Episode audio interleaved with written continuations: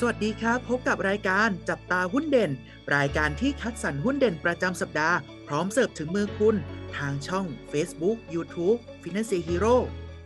สวัสดีครับ สวัสดีนักลงทุนทุกๆท่านนะครับผมวันนี้ก็กลับมาพบกับเราสองคนเช่นเคยนะครับ กับผมเทรนเนอร์อูครับ อยู่กับผมเทรนเนอร์อู๊ดนะครับครับ วันนี้เป็นหุ้นอะไรครับน้องอูครับพี่อูครับ วันนี้เป็นหุ้นที่ต้องบอกว่าเป็น การศึกษาเกี่ยวกับการศึกษาหนึ่งเดียวในตลาดหุ้นของไทยเลยครับ ผมก็ได้แก่บริษัท SISB จำกัดมหาชนนะครับ ผมก็ตัวย่อของเขาเนี่ยก็ตามชื่อบริษัทเลยครับ ก็คือ SISB นะครับผมก็มาพูดถึงลักษณะการประกอบธุรกิจของเขานะครับ บริษัทเนี่ยประกอบธุรกิจให้คำปรึกษาและบริหารจัดการ ธุรกิจที่เกี่ยวข้องกับการศึกษานะครับ ก็ต้องบอกว่าเขาเป็นผู้ที่ได้รับใบอนุญาตประกอบธุรกิจเกี่ยวกับโรงเรียนนะครับ ประเภทโรงเรียนนานาชาตินะครับ โดยหลักสูตรการศึกษาของเขาเนี่ยจะใช้หลักสูตรการศึกษาของประเทศสิงคโปร์นะครับ เป็นหลักสูตรพื้นฐานนะครับ ซึ่งมีที่ตั้งแล้วก็เครือข่ายนะครับ อยู่ตามจังหวัดหลักๆ ทั่วประเทศไทยนะครับ ยกตัวอย่างก็เช่น กรุงเทพมหานครจังหวัดนนทบุรี จังหวัดชลบุรี จังหวัดเชียงใหม่แล้วก็จังหวัดระยองเป็นต้นนะครับ ผมโดยหลักสูตรการศึกษาหรือว่าระดับการศึกษาที่เขาเปิดสอนเนี่ยก็จะมีตั้งแต่ระดับเตรียมอนุบาลนะครับ อนุบาลนะครับประถมศึกษาปีที่หนึ่งถึงหกแล้วก็มัธยมศึกษาปีที่หนึ่งถึงหกเลย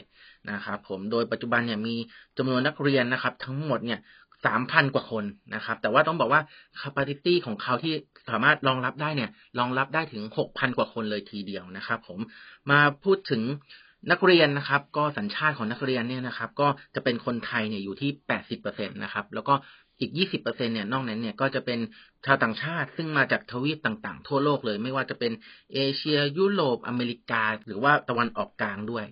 นะครับ มาพูดถึงสัดส่วนรายได้นะครับ ผม รายได้หลักๆเนี่ยแน่นอนครับ ก็จะมาจากค่าธรรมเนียมการศึกษา หรือว่าค่าเทอมนี่แหละครับ ก็อยู่ที่ 97%เลยครับ ของรายได้ทั้งหมดครับพี่โอ๊ต ครับสำหรับตัว SISB เนี่ยนะครับ ก็เป็นตัวที่นักวิเคราะห์เนี่ยนะครับ ให้คำแนะนำซื้อนะครับเหตุผลหลักๆเลยเนี่ยนะครับ มาจาการายได้นะครับ แล้วก็กำไรที่เติบโตขึ้นของตัว SISB เองนะครับถ้าเรามาดูเนี่ยนะครับจำนวนนักเรียนนะครับที่ออยู่ในการศึกษาระบบนานาชาติของ SISB เนี่ยนะครับ ปัจจุบันเนี่ยนะครับมีสามโรงเรียนเนี่ยนะครับที่ มีนักเรียนเนี่ยแปดสิบเปอร์เซ็นไปแล้วนะครับ ก็คือมีในที่สาขาประชาอุทิศนะครับธนบุรีแล้วก็เชียงใหม่นะครับ ก็ส่งผลให้ทางบริษัทเนี่ยนะครับ มีแผนการขยายความจุของโรงเรียนเพิ่มขึ้นไปอีกนะครับ ก็ปัจจุบันนะฮะ ความสามารถในการรองรับนักเรียนเนี่ยอยู่ที่ประมาณ 6,715 คน แต่บริษัทนี่ยนะครับมีการวางแผนจะเพิ่มอีก 1,350 คนนะครับให้แล้วเสร็จในปี 2025 นี้นะครับ ซึ่งถ้าเกิดว่าแล้วเสร็จเลยเนี่ยจะมีความสามารถในการรองรับนักเรียนเนี่ย 8,065 คนนะครับ